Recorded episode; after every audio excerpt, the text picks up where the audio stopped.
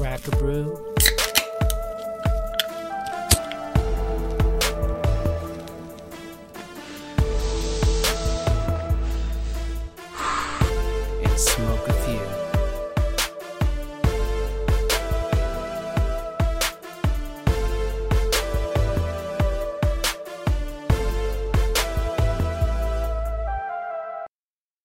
What's up, everybody? This is Crack a Brew Smoke a Few. This is episode 15. This is the movie script. We got my dad, The foe. Dennis Paulson. We have Matt over here, TML, and we got Gabe, aka the Pokemon Master. Absolutely. Oh my god, really? Yeah. We got DP, the coach, the legend, the foe, the author. Hopefully soon to be movie. All right, what do we got? And y'all know me, B Reggie. Be Reggie.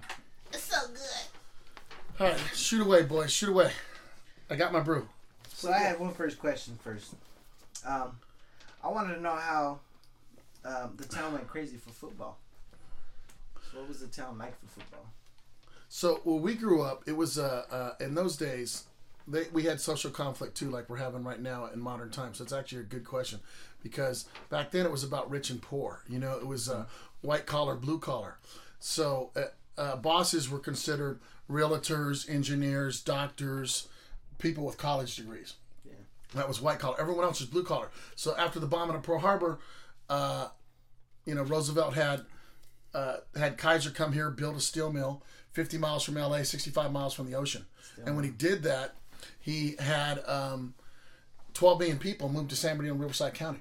It had stuff to do with steel. It was taking two weeks to get steel from Pittsburgh by train to San Francisco just to build one ship. So he said that's way too fucking long. We got to build supply ships, and supply ships are where we bring our guns, our tanks, and our food to World War II. So we were in a hurry. So eight months after they bombed, they bombed Pearl Harbor. They built, they started uh, building the steel mill in Fontana, California, because of the ground area in Colton and Fontana had a lot of limestone and ore and all this different stuff. So anyway, So then that kind of just shows how much historical value that Fontana has yeah, believe it or not, country. But before that, it was even a little more substantial, which we'll get into anyway. So, the rivalry, what we were talking about on, on the original question, as I got sidetracked with my drunk ass. Let's go. what- what- Like how crazy was the city? For oh yeah, so the city was crazy because because you guys said you guys had a small yeah, city, right? so there was It wasn't rivalries. such a big city. no, the bosses lived like in Riverside, Ontario, and Redlands, which I consider The population. yeah. And they built the first steel mill, uh, the first Kaiser Hospital on Kaiser Steel, okay, for the employees.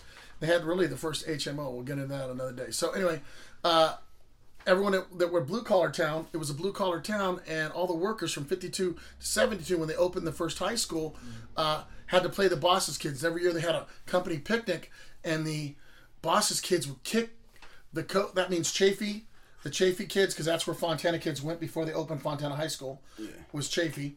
So the Chaffey kids and the Redlands kids would kick Fontana's ass in football. And then every year, you know, and Fontana was built of like Hell's Angels, you know, KKK, Black Panthers, Mexican Mafia, Italian. It was a badass, well diverse town, you know. That's what a little melting pot. yeah, it was a melting pot, but they all respected each other through sports. But the one thing they had in common was they wanted to kick the white collar people's ass, Yeah. and they couldn't do it. They lost twenty years in a row. So anyway, that's kind of the story. So they went they went crazy in the football games. You, you, so that's getting a little ahead of time. We'll get back to it in a second. I'll explain to that. So that's that's kind of the just the background on it. Explain how crazy the town was. A little bit. It was crazy, but that that was reasonable. Yeah, yeah. What do you got, Brad? What do you got for me? I don't know. So I could ask any of these questions right here, or what? Anything you want, buddy? Okay, so what's the Polly's House 2000? Oh, on the script. I guess So so. we're talking about my movie script. So in the movie, I made it like a Benjamin Button, which covers like uh, you know 26 years. I made the coaches the main characters. So present day in the movie is 99 2000 is when the streak ends. Okay, it ends on a coin flip. So in my house, uh, in 2000, I'm telling the story of how uh, you know Richard Smith is coming. Who was dad was an AD at, at Colton. Was the was the uh, a Redlands guy and Fontana guys hated Redlands, but he just won five six CIF championships in six years.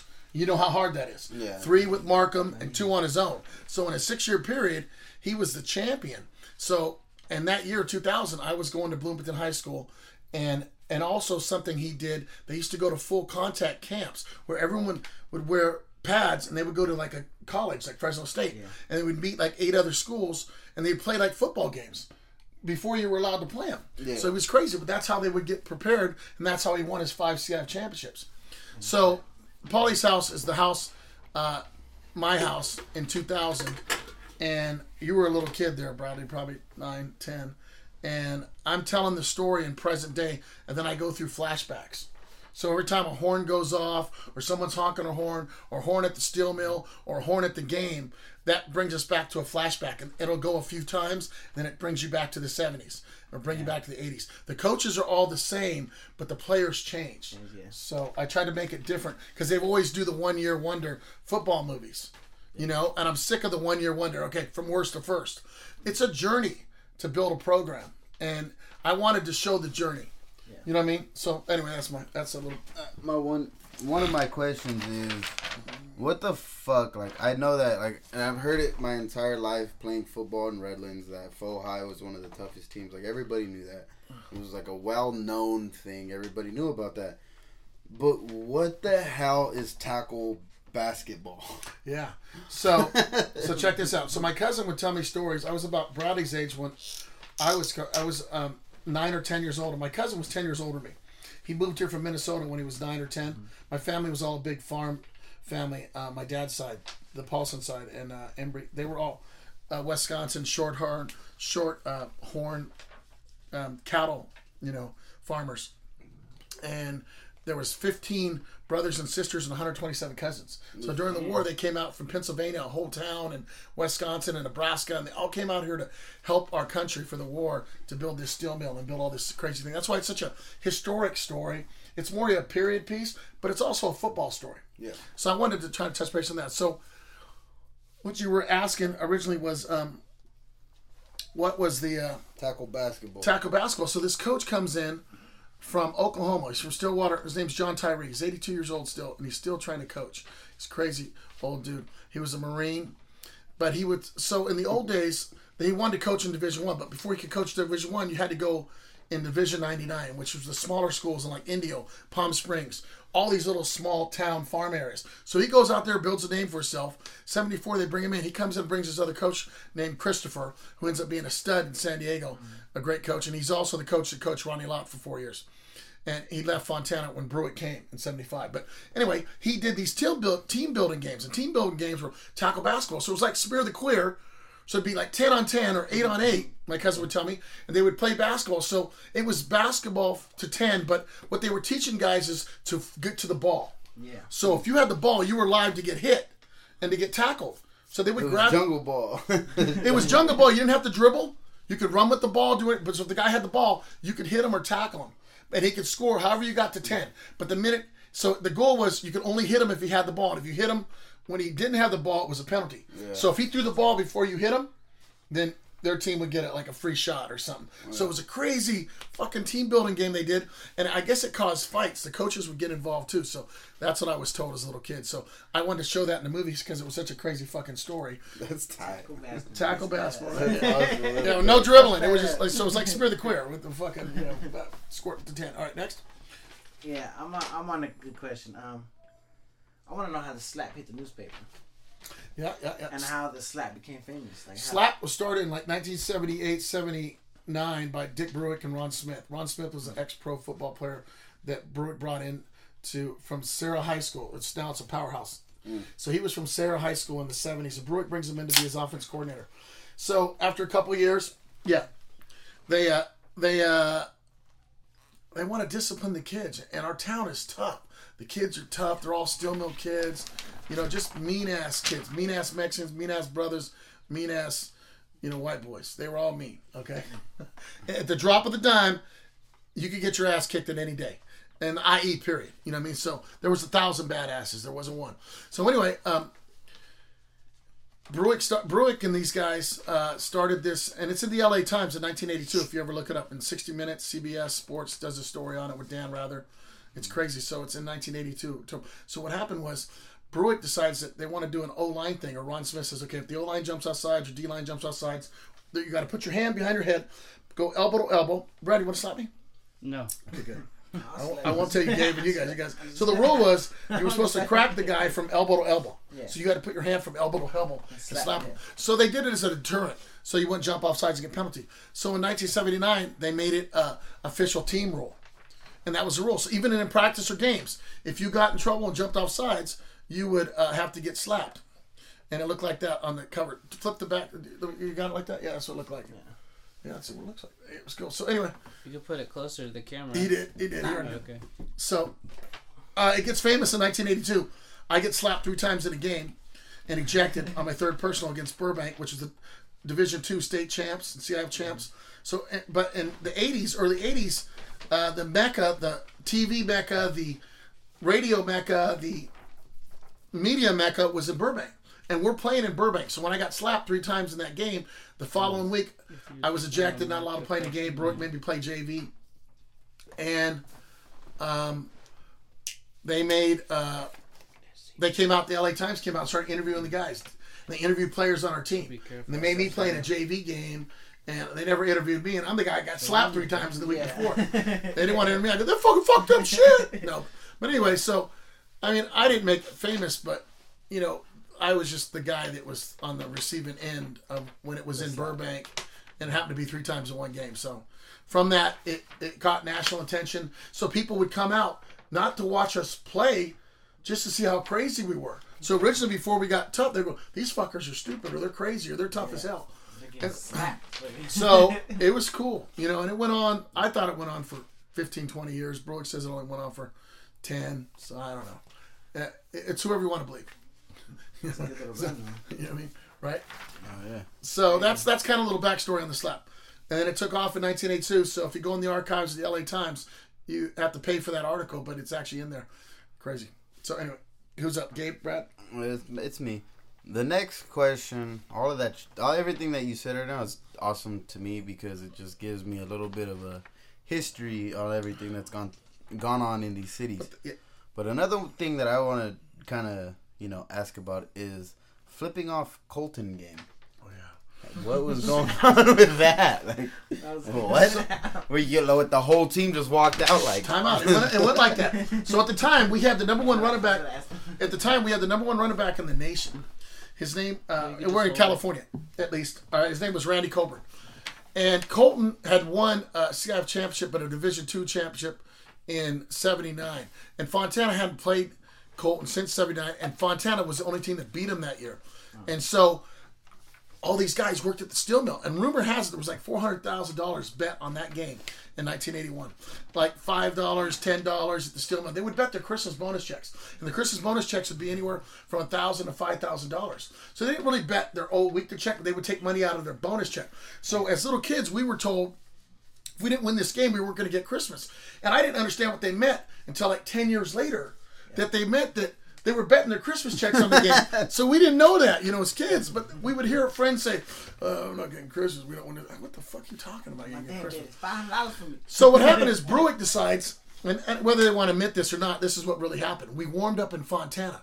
We got the school police, Al and Cindy, and then they got in their cars, and the game was to be playing at Colton. It was fucking uh, ten thousand people, standing room only, because this was the game. This was the game that was going to win league championship, and they were good that year. They actually they went to the state championship and lost to St. Paul that year. That's how they good they were. And their O line was bigger than SC's and the Rams. They had three hundred pounders across the line. So I was a junior that year. We had a stud. That was my best team. Was my junior. year. Them guys were beast. So anyway, these guys uh, were going to Colton, and all of a sudden Bruich waits till seven the high school football team, you guys with the 300 pound line Yeah, across the yeah, board. and they were badass. high school Yeah, football it's in team. it's in it's in the and it's in the newspapers. They they seen it and they went to the state championship there. So they beat us 14-7. But in the game, before the game, they not only beat us, they knocked out our running back who was the number one running back in the state, Randy Coburn, and they blew out his knee. And he played the whole fourth quarter with a blown knee. And they ended up having a ligament surgeon. and he was done. But they beat us um, so before the game, Bruich makes us warm up till 6.50 in Fontana. The game's at 7.30. We jump on a bus, we get a police escort, and he drives us to the field. And at 7.25, five minutes before the game, no warm-ups, nothing, Brady, we drive onto the track. We get off on the track. Everyone gets off the bus. It's a true fucking story. We walk across the field on the 50 yard line. The whole team flips off the Colton stands. We walk back. And we walk back to the field. The bus leaves the fucking field, and we get our kickoff team and we start the game. you talk about lighting a fire. We fucked up on that one because we lit that fire. we lit that fire. Parked on the goddamn. Parked on the track, walked up. That's a true You guys story. threw you guys threw lit cigarettes on a fucking pile of hay. So that's the, that's the cold story. Is that a crazy story? Them were stories you want to see, man, in a movie. You you can't make that shit up. That's badass shit. shit right That's there. the cold story. Is that badass? and I've seen it happen again in 1984 against Riverside Poly. That happened twice, and both times Fontana lost, and Poly beat him in the state championship that year.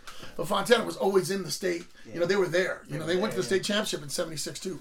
And they lost. So, all right. So, so how about that one? That's, a, That's- ba- that's, that's a badass true story. That's when you hear legendary stories. They're le- the field walk was legendary. I'll tell you that one later. All right. So next. So what's that? Give me another one back So, on the front. Then what's- there's on the back. Then What's jump on the back. um, Ike Ike Baby 1987 about? Oh man, so man, Eisenhower was uh, they named him after the president uh, Eisenhower. So when they opened the school, Eisenhower was a tough school. Ronnie Lott went there. Christopher was there. Had a lot of good coaches. The Hulks made them powerhouses in '80s. So uh, and the, Vanilla Ice comes out on the scene, and at the time, Vanilla Ice is playing local groups, and he was accepted by the black community, and he was just trying to, you know, he wrote the song when he was like 15. I saw a documentary on him one time. He wrote the song when he was 15, and, and it didn't get made until he was 18, and he had to borrow money to make his video, and uh, it was a low budget video, and it was badass. But when it hit the scene, everyone thought he was black, and then they found out he was white. White people started loving him, and black people loving him. Everyone, mm-hmm. loved, so he really blew rap music up. What people don't know. So that song took off, and for like, I don't know how many weeks, it was number one forever. So Eisenhower being Ike sounded like ice. They they take the song and run with it. So they change the words and their bands. the vibe. yeah, no, no, they get the Yeah. vibe. They- Changing the words, not the vibe. Right? yeah, that's right. They go so they so they're right. So they go Ike Ike baby. Ike. So when he went to the school in those years when that song, whenever that year that song came out, uh, eighty eight or eighty seven, whenever it came out, they changed their music to uh, and they changed their name to the Ike Mob. And it, they would play that song. So you run in their field, they'd stand up. There'd be five thousand people from Rialto going, "Ike, Ike, baby, dun dun dun dun dun dun." Dun. Dun, dun, dun, dun, dun. I was like, damn. I, and but that gives me another story. I got to tell you a story real quick. Side note on this Ike, Ike baby. I was playing Carson in LA when I was a sophomore, and our JV team was supposed to go play him. They sent our sophomore team, Brewitt, because they don't want to give anything away. And Carson was like one of the best teams in the state. So we go out to Carson, and they're counting the black guys when we get off the bus. That's the first time I ever saw a Samoan. And these motherfuckers are big and they're scary, and we're 10th graders, and they're varsity sitting against the fence. They're spitting on us. They're going, I wish I was in the game. I'd be stabbing you fucking prejudiced bastards. We're like, we ain't prejudiced. We're gonna play football. So we go out in a JV game. There's like one side of the stands. I'd say 4,000 people mm-hmm. at a JV game in the daytime. We're tied 14-14. They got rip away jerseys. It's the first time I saw rip away jersey. Brady, they got an all black band that comes out and they're playing Queen. So halftime, we're in a JV game. We're in a JV game. Halftime, Brady. There's 4,000. They got Queen. You know what they're playing? Dun dun dun dun dun dun dun dun dun dun. And another one, and another one, and another one bites the dust. They're another one bites the dust in a fucking JV game with electric guitars. I was like, this is the baddest ass. school. LA did it big, you know. You know, we're. I didn't. I never played, you know, a real LA game, but it was scary. We were just happy to get out of there, get on the bus. So they came back the next day, and we started. Their band walked around on our home side. Our people were throwing apples at them and sodas on them, and it was crazy. They beat us 14-7, but it was it was badass. So that was the Ike, Ike story. So it was a rivalry. Every town in the IE was badass. Well, let me give you an, a, an idea. In 11 years, there were five state championships. Damn. Five state champs out of three teams. Riverside Poly won two, Fontana won two, and Eisenhower won one. That's how tough the IE was. Okay, so the IE was the the and they were the what do you call it football mecca for California. You know what I mean? Anyway, next. All right, good question. That's. Uh, my one of my Find some que- crazy ones That's in there. bad. one of my questions is when you were a freshman and you just first joined the football team Well, here's the deal. When and I, you wait, tell- up I know. the first time you got the slap. Oh yeah, scary. scary. What was that like? That was scary. That's scary. Uh, well, mine was a little different because I didn't get under the varsity until my sophomore going into my junior year. So at Fontana High School in the '80s was um, uh, it was 10th, 11th, and 12th. Yes. So ninth grade was still junior high. Yeah. So they changed it. So in ninth grade, we needed. So in tenth grade, I just played on because if you didn't go out for spring ball, you didn't get a chance to play with the varsity. Brewer didn't give you a chance. So if you didn't do spring ball, he didn't let you play. So you know if you didn't want to go out for spring ball, you didn't get to play. Came to our school, We asked if we wanted to play. I didn't go, so I had to play sophomore. And when I decided I want to play, so my sophomore year, I go out to play on the uh, the varsity team. Okay. And I got moved up at the end of my sophomore year. They, they moved up like 10 guys, eight guys. So I was one of the guys that got moved up. And uh, there was like 10 other guys. And Keith Truex, Joe Smith, a bunch of us. So we, Jimmy Jones. But it was scary. Yabaras, all those guys. So um, spring football, matter of fact, my first day of spring football uh, was a little different. I, I didn't even tell the story in the book because I didn't want to throw the coaches or anyone under the bus. But they tried to get me to quit because I was a loudmouth. You know, I talk shit, and I became a coach for 20 years, and I realized as a player you can't talk shit, right? So, um, you got slapped. It was scary, okay? Because you you know you don't know you don't know what to expect, and they were supposed to hit you from elbow to elbow. Them motherfuckers brung it. Robbie Ellis busted my lip open when I told you I got hit three times. He, he knuckled me, and they had leather gloves that were like MMA gloves. And when he got sweat on them, they got hard. He punched me my third time. I got ejected, and it split my lip open. But I couldn't do anything because I was kicked out of the game. And then I get to the sidelines, and Brooks says, "You'll never play varsity football ever again." And so I ended up playing, but I, I had to be JV for a week and put me. It was crazy. You know, I was humility when your coach brings you down. But you know, I, I cost the team a game. You know, so I was a selfish player. But my junior, sophomore year, going to my junior year, uh, they run a weak side ISO. So on IBAX, that's weak side blast. Okay, I was a weak side backer. Me and Robbie Ellis are in there. So they want to see how tough I am. So Frankie Lopez was a senior. Jeff Reagan. Jeff Reagan went to Wyoming. P. Jack was a fullback, went to Colorado. Randy Coburn went to North Texas, but at the time he was the number one Brady running back, first All American ever at Fontana. So they run at me 14 plays in a row. But the first play they run over, they run me over, and I'm holding a bag like an arm shield, and they punch me in my balls.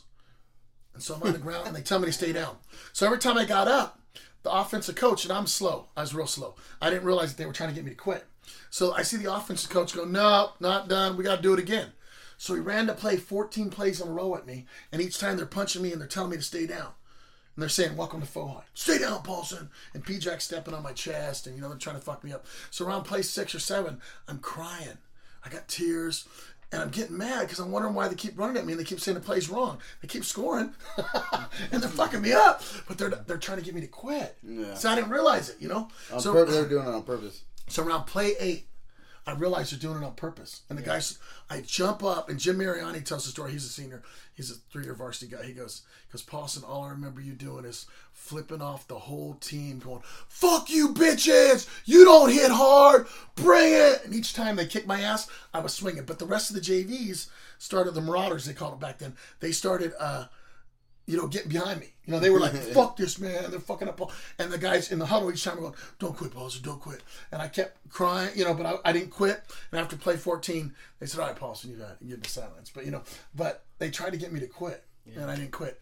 And so I got slapped that same day, too, because I jumped off sides in a sprint. I didn't know what three was. I did, but I wasn't real savvy. I was just so mad and intense. So at the end of practice, we'd run hundreds. And if you ran, one guy jumps, we still had to run the hundred, but then we'd have to, uh, it didn't count.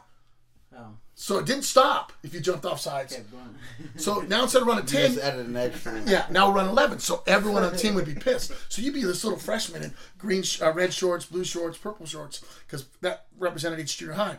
And they would have your, uh, they would say, hey, uh, you're getting, uh, um, they go, put your hands behind your head. And the biggest, meanest fucking senior would walk up to you and crack you. And they'd say, welcome to Fohai when they slapped you. That was the little line they used on you when they punch you in the balls or hit you in the face. Hey, welcome to Fohai. you fucking dicks. You know, but, but it made you tough. So either you know, either you were tough, and I was just like a thousand other guys. They were you, all the guys fun. I was just too stupid to know I was getting picked on. I didn't realize at the time. anyway, another question. That how about that story? That's a good one. That's a good one. All right, is I that have a question. Uh, how how was the the Burbank game? The no rain. What was it? The rainstorm. Oh, the monsoon game. monsoon. The game. monsoon game. The monsoon game was played in 1987 against the number one running back in the state, and they only had one tie on their record, and that was Redlands.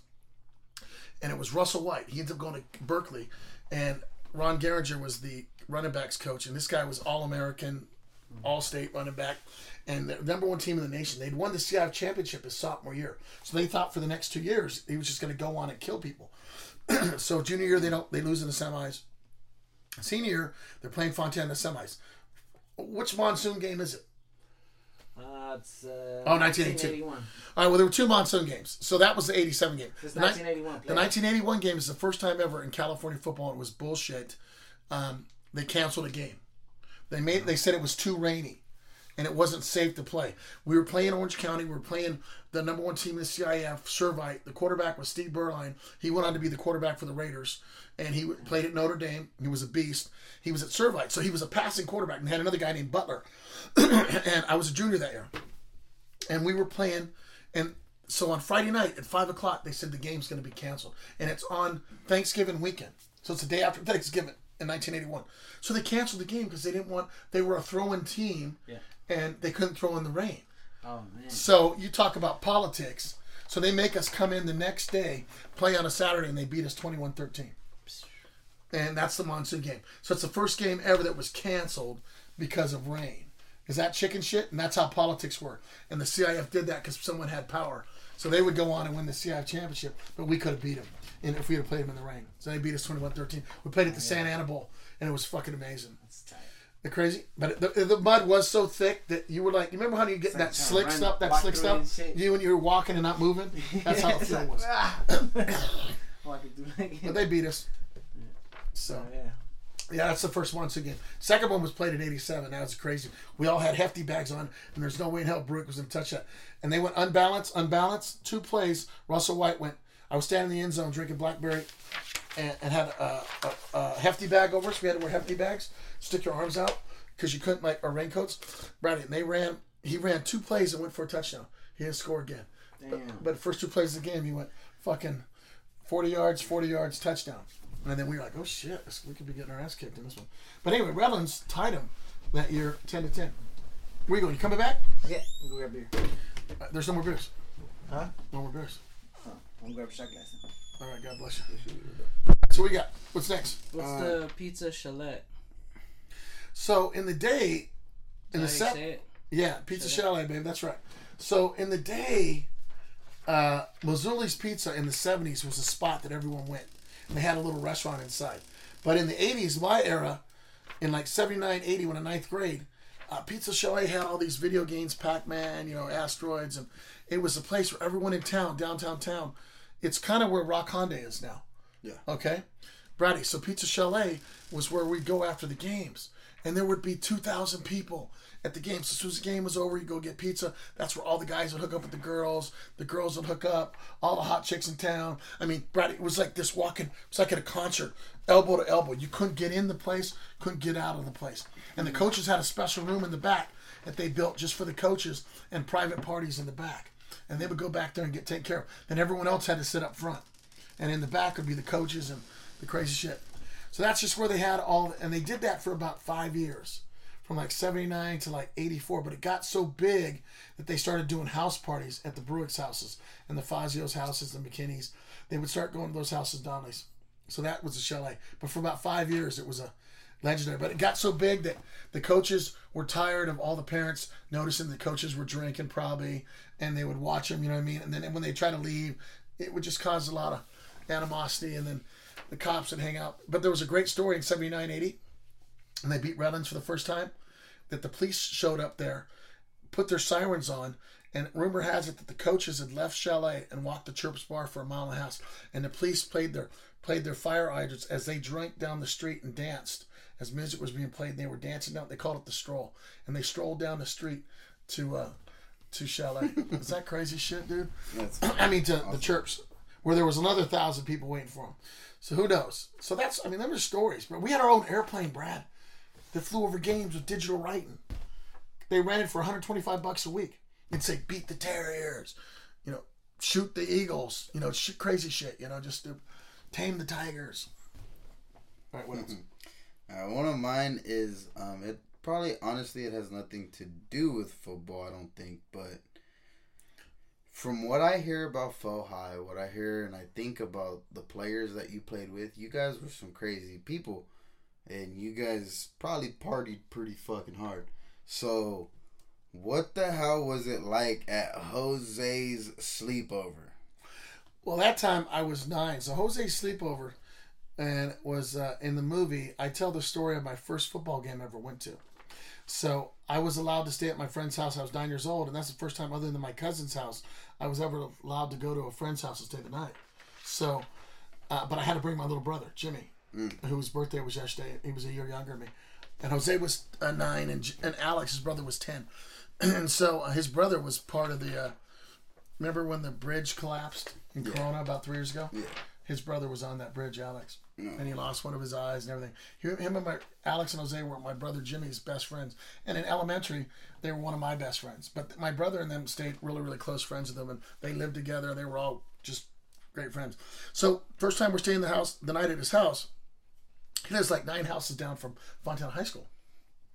It's a Friday night, right? So we're walking home. We go into Stop and Go Liquor. We buy a bunch of candy and chips. His mom's getting get ready to cook menudo and stuff like for the next day, and she's preparing all that shit. You know, that's the first time I ever seen that Mexican dish. You know what I mean? She was real paisan. You know, she didn't mess around. You know, she mm-hmm. they cut it down, right? Pig. She got down. Yeah, shit, cow tongue, Brady pig's feet. I didn't know. I, I you know, I'm eating it. You know, tripe. so anyway, uh, we're dressing up in his mom's wigs and like high heels, and we would actually go out. We were such good friends for like three years. We would go earn money. We would hustle money so bad as we would go down to the uh, to when they cash the checks on Thursdays at, at the at the liquor stores and collect beer bottles you know, just to get enough money so we could buy food and pizza and go to movies. But we would even sing Christmas carols, go to the rich people's houses in Fontana, little kids, and we dress up and go to people's house and knock on the door and do Christmas carols because we didn't go to those schools. We were at elementary away from other ones. No one knew us, right? So they would give us dollar, two dollar, right? So we were singing Kiss songs because Kiss was real big, and we were his mom's makeup. We put him stuff, and we his the the closets were like sliding closets. So we took the doors off, and we had these platforms we dance on it. So his mom kicks us out of the house about an hour later, at like five o'clock, five thirty six. We go outside. We could hear the band because back then it was real clear, not a whole lot of traffic. We could hear the band playing, right? So as we hear the band, um, we um, go, "What the fuck is that? Oh, the high school's playing tonight." And so I said, "Well, my cousin's the quarterback." He goes, "No, you're full of shit." I says, "My cousin's a senior. He's a quarterback at Fohi." So we asked his mom if we could go to the game, and this is like early September, you know, and so it doesn't get dark till like seven thirty still, eight, you know. So uh, we run to the game. They're coming out of the weight room, and we see my cousin, and we jump the fence and we go to a game, and then uh, you know, so we we would ask our family on Fridays when Fontana was playing home if we could stay at his house, and that's how we would get to go to the games. And we'd go jump the fences and stuff. We didn't have enough money, or we didn't save it, so we would jump the fence and go and land into the planters.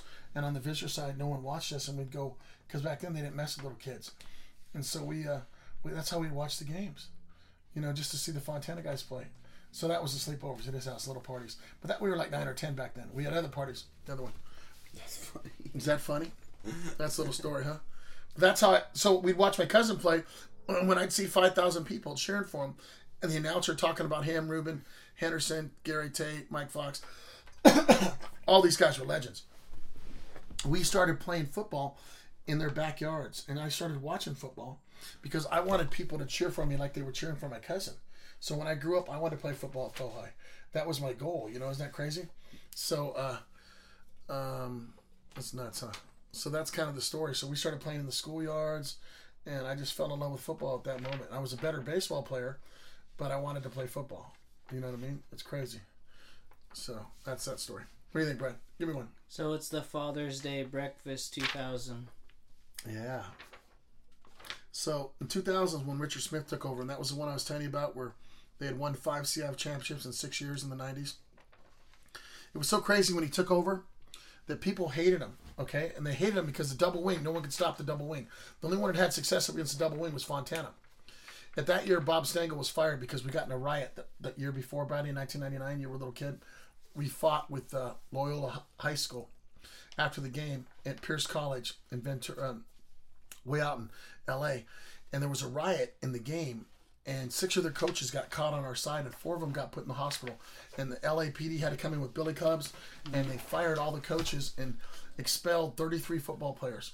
Okay, so and one expended, one arrested, and they fired all the coaches, and they, they paid Loyola Mary, Marymount, uh, Loyola High School, Brady, three hundred thousand dollars. They had to pay him, and we had depositions and everything. So the next year they come in, they say they don't want to violent. They let all the kids come back from continuation schools to play football. Richard Smith comes in. He's a Redlands kid. Remember how I told you they hated Redlands? So he comes in, but he's just won five CIF championships in six years. So they hate him so bad that on Father's Day, which is coming up this week, in 2000, so that's 20 years ago. Wow, that's 20 years ago, almost to the T. He sets up this full contact clinic, and no one lets their kids leave on Father's Day. So on Father's Day morning, I, I left you at Barb's house. Jeff Green picks me up. He was our roommate. He was head coach at Cajon. Now he's the head coach at, at uh, Polytech High School in Fort Lauderdale, Texas. So he picks me up at Barb's house and another coach, and we drive to Fontana. So I see 50 players, 100 parents, and we're getting on a bus, and we're driving to Fresno State to play. And that's where I got the name The Foe. That's what I came up with The Foe that night. Because on Father's Day 2000, Brady, um, we played in the clinic, and that night we had a beer salt show. They called it the Pony. Uh, the pony games. They play these pony games. So the coaches would take out all the coaches. And you know who the grad assistant was? I want to say Lane Kiffin was the grad assistant at Fresno State that year. I want to say in 2000. Anyway, they had to watch the kids. I'm pretty sure he was there. He was there one of those years. So uh, anyway, Brady, that's where the foe came from. Their coach said to me, he says something to me. He says uh, instead of calling us foe high, we're drinking that night. I go to the bar to get another pitcher. This big old yoked out trainer says, "Hey man," he goes, "What the?" He says, uh, "You from the foe?" I "What the fuck's the foe?" He goes, "Foe high, foe, whatever." I go, "Yeah, so what?" He goes, "Didn't your coach leave last year?" This is on Father's Day that night. I said, "Yeah, Stengel left." He goes, "No, not not that coach, the other one." Bruich? Yeah, he's been gone for a year. He looks at me. He goes, "You guys will never win another game again. You guys are done." And so right now we're almost swinging at the bar. I'm talking shit to him, and he's a little bigger than me. And the coaches come over, they grab me, and we're almost fighting with the staff at Fresno State. So, but he was right because Pat Hill was friends with Dick Bruich, and they were good friends. And I, he knew Bruich really well. And Fontana, 20 years in a row, we won that year six and four. and We lost on a coin flip, and the streak ended, Brady, on a coin flip. And if Richard would have went and pitched it, we still could have been a wild card team. So to make a long story short, a longer he. Uh, Fontana has not had a winning season, Brady, or made the playoffs in 20 years since that. Since that, that thing. Is that crazy? Father's Day. When's Father's Day? Coming next week, right? Next week. Yeah. So it's almost a 20 year anniversary. I got another question. Where'd Matt go? Uh, we don't know. He he's probably back right now. But I have one more question for you. It's uh, it's my last question. Okay. Um, the rematch, Edison semis. Yeah. Semifinals. I'm believing that that's what that has that's to be with. that is So, so. uh, what was that game like for you? That's the 1989 game. Not even just the game, but how was preparing for that game? Well, I was in college, so I was playing. I was not my team. It was so funny. So in '79, it was deja vu. In '79, Fontana was the number one de- defense in the state and, and ranked top two or three in the state. And they get to play Edison, but Edison was had a running back named Kerwin Bell, and they had a linebacker named Ray Malavasi. It was Ray Malavasi's son. Ray Malavasi, which you guys don't know, was the head coach of the LA Rams.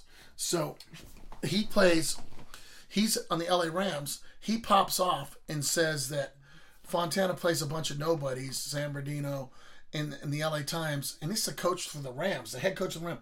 But his son's a linebacker at and O lineman at Edison. They had the best running back in the state, but they had lost two games, Hawthorne and someone else. So, uh, Kerwin Bell, they both ended up going to Kansas. Legit players. I mean, he he was he broke. He was the number two running back in college as a freshman behind Herschel Walker. That's how good he was in '80. But then he never went on to play anymore. Kerwin Bell. So anyway, he um number two running back. So look at he uh he says something. So Chuck Noll for the Pittsburgh Steelers sends us a telegram wishing us good luck. So we play him at uh, Citrus College. I'm in ninth grade, and they beat him. Edison beats the shit out of us. Beat us 35-14. So 10 years later, it's deja vu. And we got 150 alumni on the sidelines. They bring 150 alumni on their sidelines. There's 12,000 people at the game. Okay? And Edison's and they're playing us and it's it's like deja vu. 10 years later, It's the first time we played Edison again since they beat us ten years earlier, right? Mm-hmm. So we'd already won the CIF championship. We're already ranked number one in the state, and they're beating us twenty eight nothing, Brady, or twenty eight seven. They're lighting us up, and their fans start chirping, Bradley. And we're, I'm standing in the end zone with all my. I'm playing college, you know, at the time. I'm in the end zone, and, and they're Bradley. Their fans are going overrated, overrated. You know, five thousand people cheering, and they're mocking our fucking uh, our uh, chain gang guys. Malavasi's son's mocking. I'll bet you four hundred bucks would whip your ass. You know, they're trying to bait our chain gang guys to uh, you know betting them on a game. So one of the guys takes a bet with one of the guys. And anyway, so we're down 28-7 at uh, halftime. And uh, we come in and you know they're passing all over us. We come back to tie the game. That run you saw on the highlights where he hits that guy, Yeah. Yeah. that was the run that gave us the lead. Okay, that, that took the lead in the game. That's in the highlights. That's the mm-hmm. Edison game in the highlights. That run where he's reverse pivots and comes back. Mm-hmm. So they go on to tie the game, and then Edison takes the lead 35 35. And then we tie him again on that run. Okay, and then Edison's got the ball. Oh, hell of a hit. So Edison's got the ball. And they're scoring. They're going down the score, Brady. Like a minute, two minutes left in the game. We pick six it, run it back for a touchdown to win the game, and the people run onto the fucking field. That's how we win the game. They drove Brady two plays here at the 50 yard line. They get on the 20, boom, they're 35, they're on the 50, and they're getting ready to score, and there's like a minute left in the game. I can't remember, Efren, uh, one of the guys picks it off, comes down the sidelines, Brady, untouched, all the way blocks him, and we go in, and there's like 15, 20 seconds left in the game. And we win the game that way. And the people, have- the people run onto the field. It's legendary. So then we go on to play San G, who's Ron Rivers, who played backup for Barry Sanders for uh, many years and played at Fresno State. And his son, like I said, was a running back a year or two ago. And we played them in the CIF championship. And and our and the game we played in league game was like 27-24. So it was a really close league game. It was a close game. So then they go in the playoffs. They beat everyone. We go in the playoffs, beat everyone, and we had to play in Anaheim. They said there was almost thirty thousand people at that high school game. They had to play the game at Angel Stadium, twenty nine thousand, and we we beat them twenty one nothing or something like that. So it was crazy. That's the fans. Anyway, fucking field. that's the picture of the game from from the from the stands. That's that's all the people. Three decks up. All right. So one other question, Brad, give it to me. Matt Matt disappeared on us. Um, what is the race about? The race. Just says the race. What year is it? Nope. It's like one of the. It says opening credits, coaches, the race. Oh yeah, the race. That's funny. That's in nineteen. That's in nineteen ninety nine, Brady. Mm-hmm. And rest his soul, Kevin Graff, Brady. You don't remember Kevin? Remember the real buff white guy? He was a trainer. He played at Vermont University. He was a track star. He was he was a trainer, but he was buff, yoked out dude. And he put his kids in boxing, and he was just Brady. He was such a badass. So uh, we Stengel takes over, and we're ranked, and we're playing uh, Marcedes Lewis, still playing in the pros, and we're playing Long Beach Poly. So we barely lose to Long Beach Poly, and and then we lose three more in a row. So now we went from four and zero to four and four. So if we don't, so we win the next game, we have to beat Redlands. Uh, if we don't beat Redlands, um, it's the last game of the year. My uh, his uh, 1999. It's Stangel's coach. If we don't beat Redlands, so DeAndre Alexander, who's the best receiver on our team, uh, had hurt himself against AB Miller, and we lost that game on the last play of the game too. So we lost three close games: Valley View, AB Miller, Long Beach Poly, Ike. So four in a row, and you know we're slipping. So we don't win these games. So we win two, but we still got to beat Redlands, right? So um, he wants to play in the game, Brad. And the coach says you can't play. You missed practice Monday and Tuesday. He goes, no, coach, I was getting treatment. I, I was here. I stood on the sidelines. He goes, but you didn't practice. He goes, yeah. But, the, but his receiver coach says, well, coach, he was still here. So technically, he was getting treatment. He goes, I want to play. And he goes, well, we're not going to make the playoffs. Uh, he goes, well, maybe next week. He goes, coach, if we don't win this week, there is no next week. And we're sitting the coach's off going, hey, he's got a point. We don't win this week. There is no next week. so Kevin Graff, the trainer, says, no, he's not healthy enough to play. So he begs Stengel if he can play, Stango says, I'm going to leave it up to Graff. It's Graff's call because he's a trainer. Graff goes, okay, you got a pulled hamstring? All right. You beat me in a 40 yard dash. And Kevin used, and he's 50 years old, Brady, and he still ran like a 4 6. He was a badass, bad. yoked out white dude. So the whole team lines up, 80 players, Bradley, and they have to race. And there's a girl trainer at the end, and this 50 year old trainer is racing this high school kid, and he beats him by a step because he was hoping he was going to pull his hamstring. He said, "Okay, well, if you can beat me in a 40 yard race," he goes, "No problem." So, so DeAndre Alexander gets dressed up, takes his shoulder pads off. He goes, "Graff, I'll even keep my football pads on, his pants on." So he ran the race with his pants on and grass and shorts. But mind you, know he's 17, Graff's 50. But I'm gonna tell you what, man, that old man was fucking stride for stride with his ass. So he beat him by a step, and Stangle let him play, and that was the race. So that's a badass story, right? You know, Uh, old men are badass. That's one. That's funny. Like So- a lot of people always like try to discredit old men. Man, I ran a I ran a four I ran a four four in high school, and I was fast. Like I was fast, but like still to this day, and I love him. I give him credit like anything else. My dad still to this day, I cannot run that no more.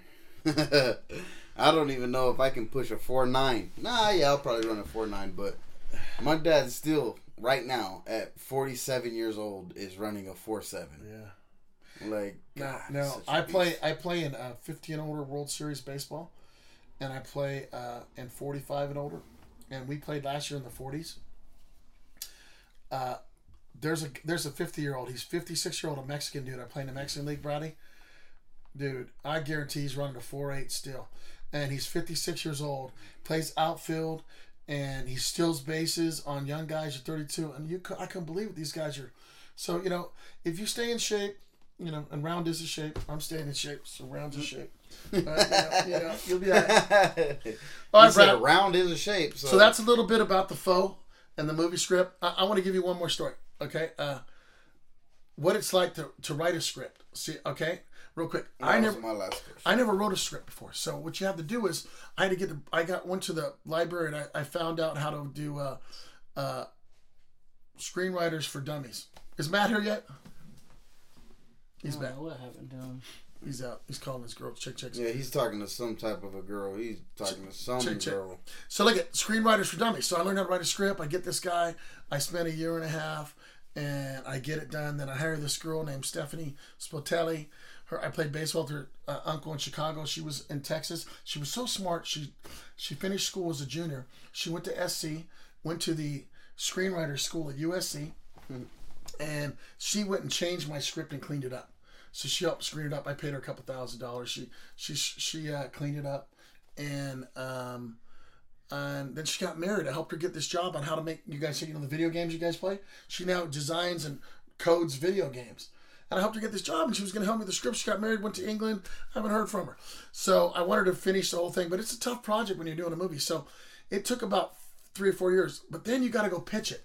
So the first time I go to pitch it, um, I'm I lose three houses, five cars, and I'm living on my brother's couch. My brother's calling me names. We're getting mad at me because I'm not working. And Brady's moved in with Anthony.